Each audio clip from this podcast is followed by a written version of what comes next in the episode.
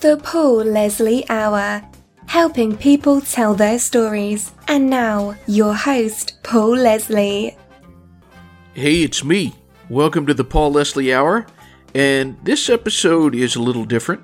We've got an interview that I recorded a year ago with the great George Benson.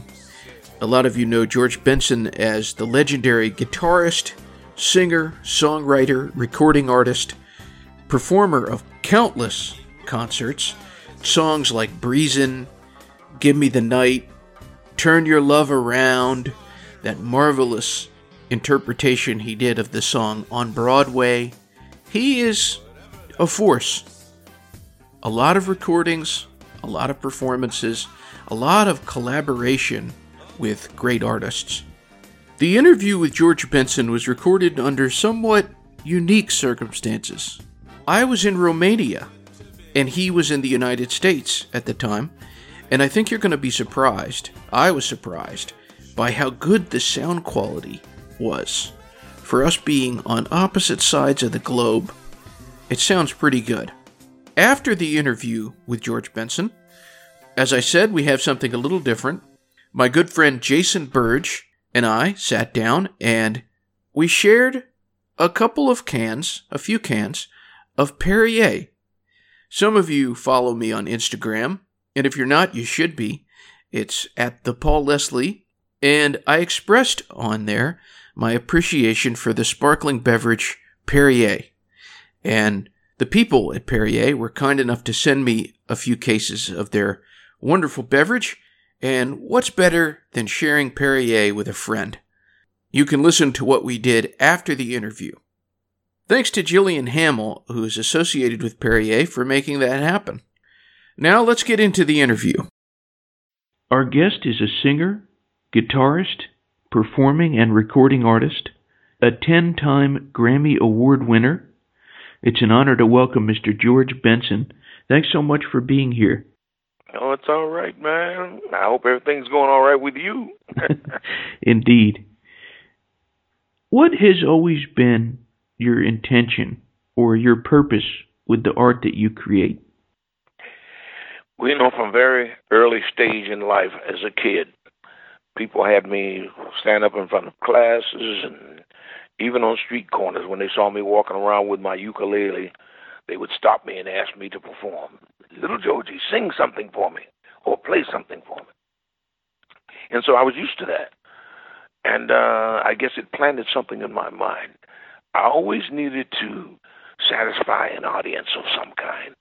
So that's still my, my main goal. And how would you say that you satisfy an audience? How is that accomplished? First of all, you got to bring all your tools with you because you're going to be needing. You don't know which one is going to fit a particular, you know, thing you're trying to accomplish. Whether that song will go over well might depend on another part of your talent. You know, I got a lot of experiences so I draw from all of them. So I bring all that experience with me to the stage. I want to kind of go back a little bit. What was the atmosphere in your house like when you were growing up? Well, my mother sang all the time. My stepfather had not met her yet, but uh, all through my childhood, I remember my mother singing. She always was humming a tune, even when she ate, she hummed. you know, as a matter of fact, she said when she went to school, they called her Sing because she was singing all the time. So that was her nickname. My father, he was in the war. He was overseas, World War II, and he uh, didn't even know I was born, as a matter of fact, until he came from the war. By that time, I was four years old. But he happened to be a musician who played several instruments. He played piano, trombone, and drums. And so my conversation was always about music, especially when I spoke to either one of them. And there was always somebody putting in a request to bring me to their place. Bring bring little Georgie over and let him sing something for us, or you know, something like that. and today, what is the atmosphere in your house like? Well, there's guitars everywhere, and my many years of experience on the road is documented in a whole lot of uh, photograph, you know, albums.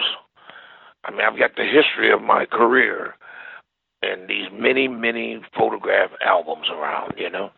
So if I want to go to any portion of my career, I just grab a couple of those off, or four or five of them off the shelf, and they take me through the whole thing all over again. and it's exciting to see what has happened, you know, because in the early days we weren't getting much attention. When I came out on the road to perform, you know, for the world, I was 19 years old, and very few people knew who I was. But that changed very quickly. So my history is in the books, and when I look around my, I have two offices here. I'm in one of them now, and I see pictures of me with very famous people, some not so famous but very close to my heart. I see a statue, a small, a small statue of my producer Tommy LiPuma, who produced the song "This Masquerade" that changed my whole life. I see a picture of my son with Whitney Houston when they both were very young, and I see a picture of Natalie Cole. She's looking very beautiful, and I see a replica of of the star that I have on uh, Hollywood Boulevard in Hollywood. They sent me a replica of it. So those are just a few of the things I'm looking at at the, at the time. You mentioned a lot of names there, very iconic names. Who would you say has taught you the most about music? Charlie Parker. And my father was a good friend of his, and he talked about Charlie Parker all the time, but I didn't become familiar with him until I was about 17 years old. I started going to jam sessions. And after a while, I realized most of the songs that the jazz musicians were playing were inspired by Charlie Parker. They were trying to play bebop. And Charlie Parker was one of the founders of bebop music. He, along with Charlie Christian and Dizzy Gillespie and Thelonious Monk. Yeah, so, you know, I had an auspicious beginning, but but it all came together when I finally realized that Charlie Parker was the shaker and the mover. So I began to to look out for him and study his concepts. I haven't caught up with him yet, but I sure love him still. We're talking with vocalist and guitarist George Benson. Would you say that music is a brotherhood? I feel a kinship to all musicians, especially to guitar players and piano players and saxophone players. But guitar players, we have a particular, you know, challenge ahead of us. And I understand that challenge, so I'm very close to guitar players all over the planet. You've recorded with so many incredible guitarists, the late Chet Atkins, also Earl Klugh, Lee Ritenour, and then also other artists like Stevie Wonder, Freddie Hubbard, Al Jarreau. Is there any that stands out the most in your mind? Well, first of all, when you mention one of them's name, you know, one of the names you mentioned, any one of them, a whole lifetime goes through my mind. I think about the great times we had putting putting together the music, not knowing exactly what we were going to play, but we had the musicianship to, to challenge almost anything put before us. And uh, when I listen at the records, I don't believe how wonderful they came out, you know, because we went in with very scanty ideas, which is what we prefer to do, to tell you the truth. We like the scanty ideas that allows us to add things of of interest on top of the the outline that they bring to the studio. And all the songs were good on the album with Earl Klugh, for instance. And he, being like myself, a, a lover of guitar, we already had enough kinship and enough friendship going till it was just a pleasant situation all the way around, and the record proved it. We sold millions of records, and the record stands out in my in my discography. What kind of man is Earl Klugh? One of the kindest, gentlest fellows I've ever met. He reminds me a lot of his hero, Chet Atkins. Chet Atkins was like that too. But Chet Atkins had so much power in his domain down in Nashville, Tennessee. He was King Chet Atkins, you know. And when he picked up the guitar, you know why they called him King. And you could see where other guitar players had styled themselves after him. He he set a precedence for guitar playing, and it, it still stands today. He was a very very friendly guy, and he always surprised me when he picked up to get the guitar. I thought I knew what he was going to play, and he would play something altogether different. And so so we enjoyed being around each other. He treated me like a like a brother all the time. We're talking with George Benson. Is there any competition with anybody else? There's always competition, but I don't prefer it, to tell you the truth. I know the competition really can hamper. It it hampers talent because if you go in there thinking you got to beat somebody up to make a statement, that's the wrong reason for playing. The right reason for playing is because you love music and you love your audience. That's the best reason to play, not to go and hurt somebody's career or beat somebody up on the bandstand. And I have a problem with that, you know, because people expect me, because my name is George Benson, and I have so many accolades in front of me, you know, or behind me or whatever it is. They expect me to go out there and chop people to pieces, you know, and I don't enjoy doing that. I like to play for the sake of playing and learn something all the while. You know, once I went on a tour with McCoy Tyner, one of the greatest musicians I think I've ever met in my life. And I learned so much. And the reason why I learned is because I learned to listen. And that's always been my best attribute. I have big ears. And by being on the bandstand with a man with that much talent and, and listening to him talk about his his coming up and how he got to be McCoy Tyner, one of the most respected musicians in the world, and playing with one of the greatest artists of our time, John Coltrane, those were valuable. Invaluable in the sense that it's not going to happen again. It happened once. Now, I met John Coltrane, but I didn't hang around him like McCoy, so he could speak about him in depth. And I did hear them together in the early days, and it was a powerful, powerful thing that I ingested by being around them. And then later, when I took McCoy Tyner on the road with me, it was hard for me to do my show because I was busy listening at him play. And every time he touched the piano, he, he made gigantic statements. So I'm still in the learning stage. And uh, every time I hear his name, I think about the things I learned from him. Based on what you just said, why is it important for an artist to love his or her audience? I consider that the reason why I'm playing one of the main reasons why. I mean, I, when I'm by myself at home, I pick up the guitar and I'm very happy to go tickling around, you know, and and creating new vibes, things that have not that I've not heard before. But um, the audience kind of makes you. It brings it back. It allows you to exercise all those things that you heard when you were practicing at home. Now they're going to have an effect on thousands at a time. And this is your time to to get to know whether the things you're working on are valid, whether they actually mean anything. Do they mean the same thing to the audience as they do to you when you were practicing them or putting them together? It's a it's a testing ground, but it's a good it's a good thing because it can make so many people happy. So it's it's something that I enjoy doing better than making records and any other entity that I do, you know, that I enter into. I love that. Just have being in front of an audience and making people happy. There's a lot of universal themes that go through music. Love, death, the meaning of life, religion. There's many.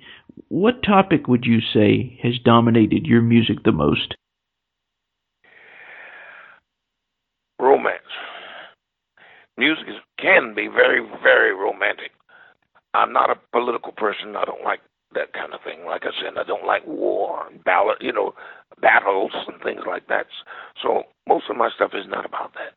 It's usually about a relationship of some kind, or if it's dance music, it's, it's basically it basically leans towards making people, you know, move, you know, and uh, that's important too because I find that people don't really like sitting in the same spot for two hours.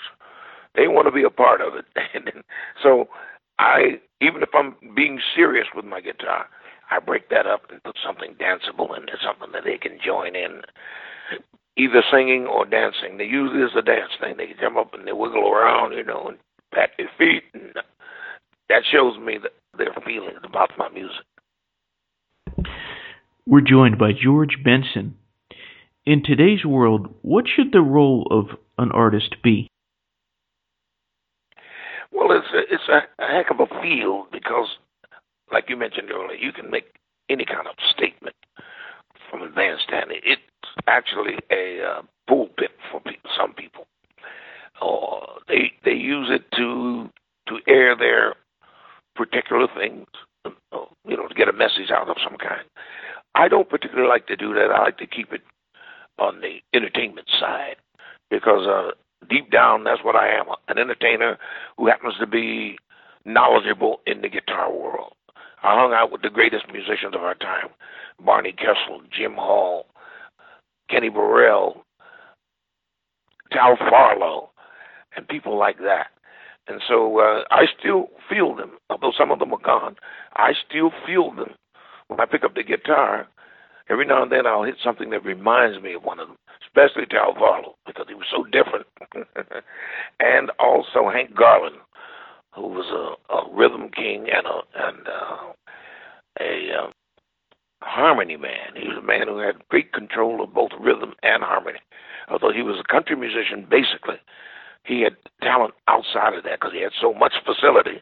He could actually play anything he wanted. So I think about people like that, and that's what keeps me straight. What is the best compliment you've ever received as a musician? Probably Record of the Year at the Grammy Awards because it was very unexpected. And I was already happy just to be mentioned alongside of the people who were who were being featured that year, and they had really great talent that year. The people that I ran against were some of the best uh, performers in the world, and they had great records. Both of my competition had records that I loved, so I didn't think I would win. But when Barbra Streisand said, and the winner is George Benson, everybody leaped to their feet, including me. it was a highlight of my life, to tell you the truth. And from that moment on, everything changed. My whole life changed. So it's it's a great moment in my life, yes. What did you think and how did you feel when Frank Sinatra told you that you were the great guitar player, his favorite? Wow. Can you imagine? He, he, I heard him. I was in the studio making a record with the great Frank Sinatra. And then I heard his voice. I know his voice very well. He could be talking or singing. I, I would know it anywhere. But I heard him say, "Hey George," I said, "He can't be talking to me because he doesn't know me." So I'm looking around for the other George that he must be talking to. And sure enough, he was looking at me and, "Hey George, bring your stool over here and sit beside me," he said. I said to myself, "This cannot be happening." and it was a little scary because I thought he was going to ask me to do something I might not be able to do, you know. But he told me just what you said. He said, "Dave, everyone knows your guitar playing. I love your guitar playing." He said, "But I also love your voice." And when he said that to me, I thought about all the critics who panned my voice and said, "No, George Benson should not sing. He should play. He's not a singer," and so forth and so on. All of that went out the window I finally dismissed all of those terrible assessment of my vocal talents. so Sinatra is very important to me. He straightens out a lot of things when I'm feeling strange. I think about that statement, and all of the strangeness goes away. We recently lost one of the greats in music, Al Jarreau. What did you learn from Al Jarreau? how important it is to be different. You don't have to have a whole lot of different things, just one. Of course, Al had a lot. But his voice, the color of his voice and the way he approached music, as if he wrote every song. And it, don't get me wrong, he did write a lot of songs. But he, he could take a song that was already a classic and turn it around and, and make it sound like it was, he had, he had to write it because he did it so well. you would say, "Did Al write that song?" And you know daggone well he didn't. and one song in question would be his version of "Take Five. When I heard him sing, that was the first thing I heard him sing live, and I just played it, and I played it on the guitar. I was not known as a singer then, and then he came up on. I had just played it, and then he came up on the stage and sang it, and I said, "Wow." I never thought about that, you know. But when we were recording together, I knew that if I took a song that people knew already and they heard Al do it, which he, he wasn't used to doing things that way, He's used to making up things in the studio. You know, he knew he was going to knock people's socks off. I said, why not do it in songs that they're familiar with?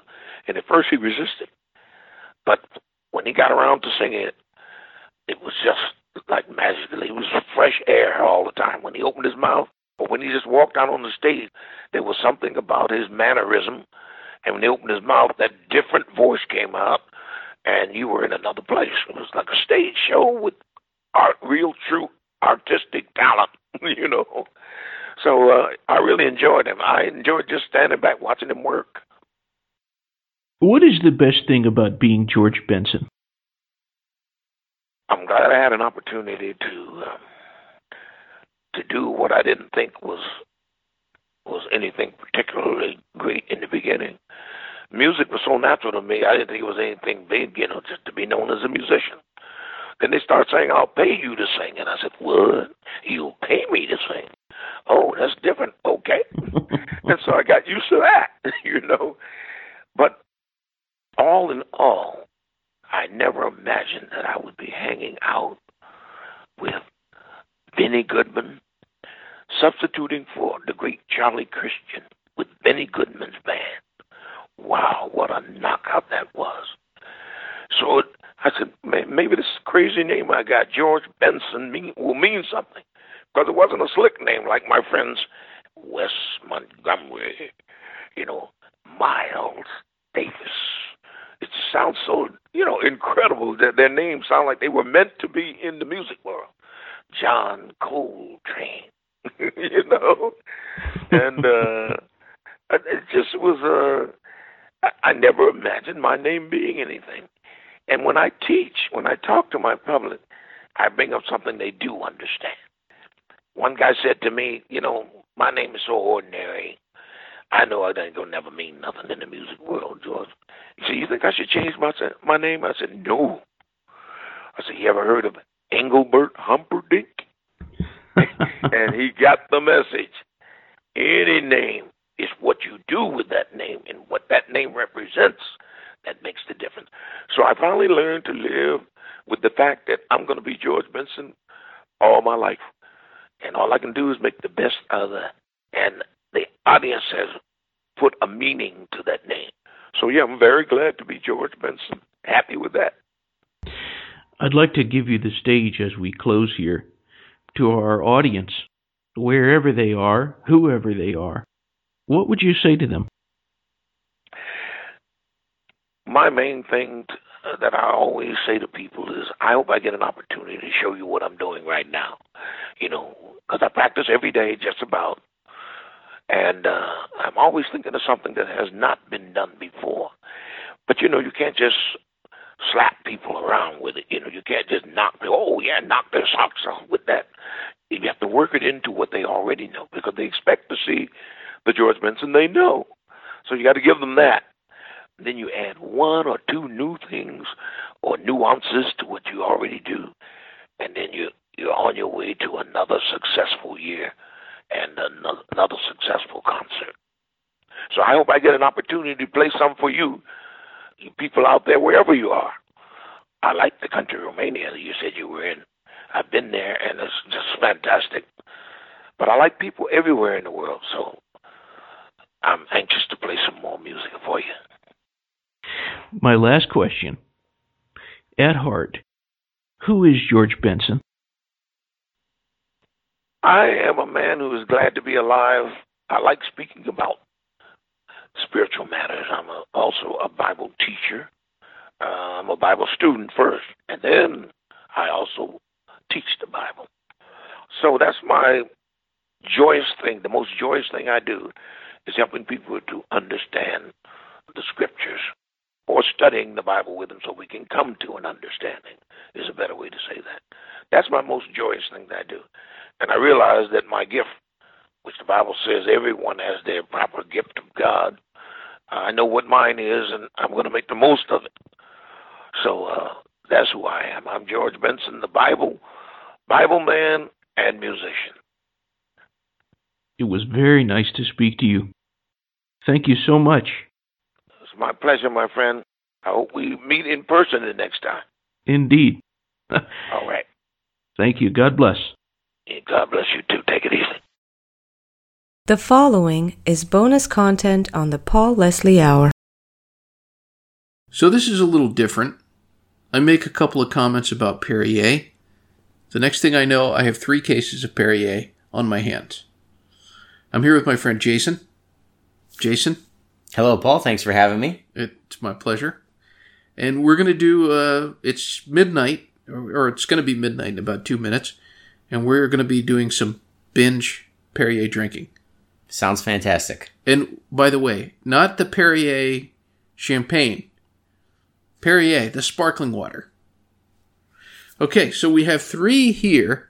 We've got the original, the pink grapefruit, which I have to admit is a personal favorite. I think I used to call it pamplemousse.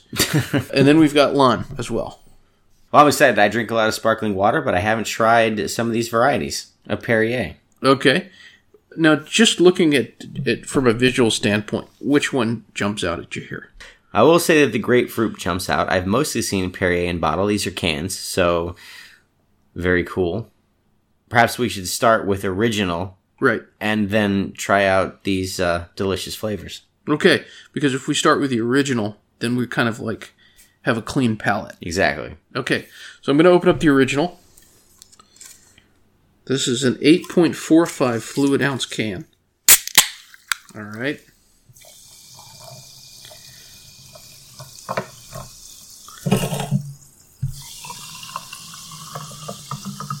Okay.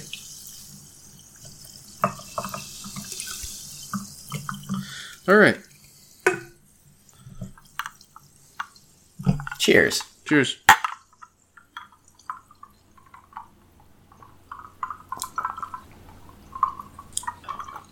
The first thing I noticed is that there's more complexity to this than other sparkling waters that I've had. Mineral taste is fantastic. Mm-hmm. I believe that is because it is from the source. It's not. It's actually from a spring in France. Okay, I believe that perhaps I have been drinking a lower quality of sparkling water in the past. Okay, well, for anyone who's listening, I'm not paying him to say that. there, there, there's more bubbles. I feel yes, but the taste is fantastic. it's great. Yeah, it's it's crisp, hydrating. I would say. Now, even though it is the original, it's clear.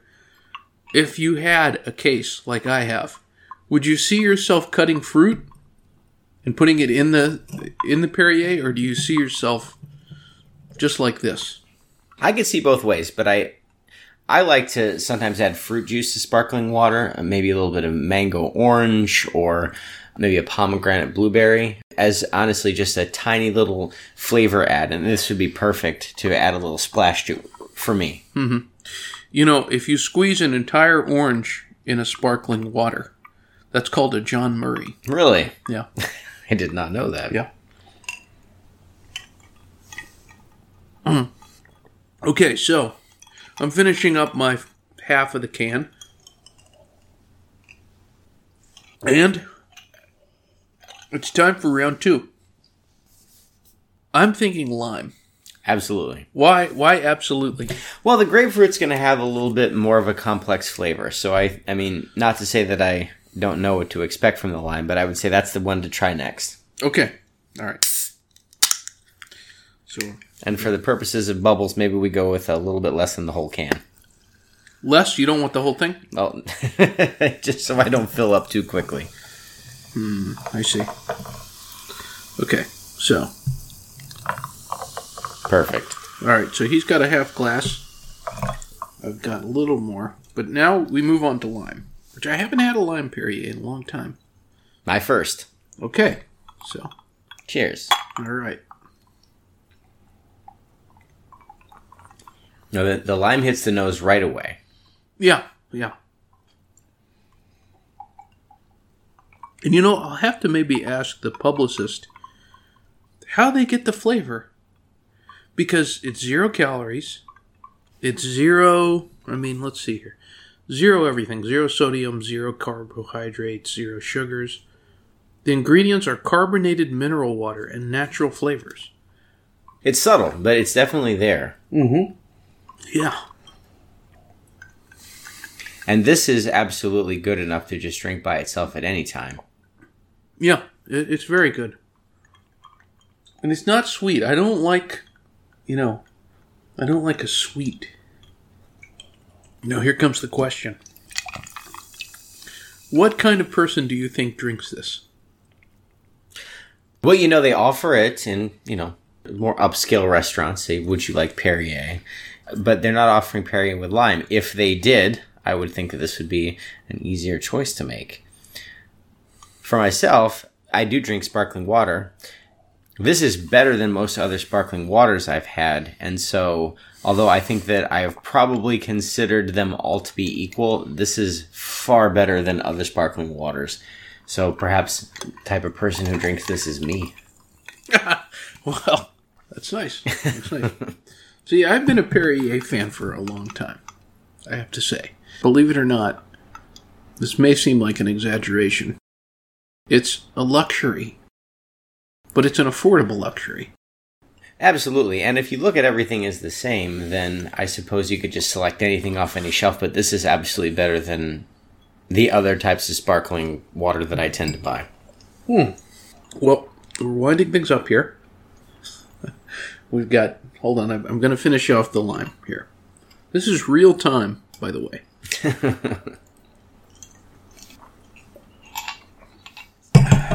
Thanks for sure. I'm going to be hydrated. Okay, so, I mean, obviously, I didn't introduce it, but this is the pink grapefruit, which again I think was formerly known as the pamplemousse. Where does that name come from? I believe it's French.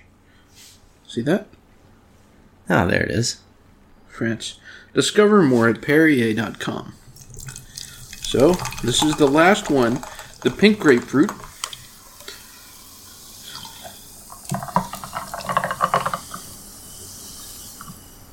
A little more? Absolutely. Okay. Now, this, it's always been, well, not always, but it's my favorite. The pink grapefruit. The pink grapefruit. So, here we go. Cheers again. This is a lot to drink at once, but I, I, I have no problem with it. Oh, it smells amazing. It's so delicate. Oh, wow, that's great. Mm hmm. It's great. Kind of floral, but tastes like pink grapefruit. Well, and that's one of the, I think, advantages of pouring this into a brandy snifter, which we are drinking them from, is you really are picking up uh, a bit of the nose. I didn't think to smell it. But yes, you can actually smell the Oh, absolutely, yeah. That that's a very you know high quality. Yeah. Yeah. It's been my favorite for a long time. Now, if Perrier was a song, what song would Perrier be? You can name any genre or artist. Well, I'm gonna go with something mellow like a Simon and Garfunkel. It's distinguished, but you know there's there's a couple of things going on. You've got you have the crispness, you have the subtlety of the flavors, and I do believe that this would go well with a whiskey. Really? I absolutely do. You think it'd be a good mixer? Oh, absolutely. With a little bit of whiskey there. Hmm. So um, it's complex, mm-hmm. Mm-hmm. but something something that's subtle but feels feels traditional and stands on its own. How about you? Well, there are a few songs that mention Perrier. One by Joni Mitchell. Jimmy Buffett has a song called Perrier Blues, which is actually a rock song. uh, but let me think about that for a second. You know, you would maybe think that with Perrier and that it would be something, I don't know, maybe upper crust. I think not necessarily. I think it would be something by Cat Stevens. I like it. Can be classy, but really can be down to earth just the same. Well, you want something that works for you every day, but also makes you feel like it's something special. Well, I don't know how the listeners felt about this, but that was our Perrier tour. We went from original to lime to pink grapefruit. Thanks for doing this. That's a wrap. We'll continue drinking. The Perrier, of course. Thank you, Paul. My pleasure. The Paul Leslie Hour is hosted, produced, and written by Paul Leslie for Lifestyles Entertainment. For information, visit thepaulleslie.com. Thank you for being with us. Until next time.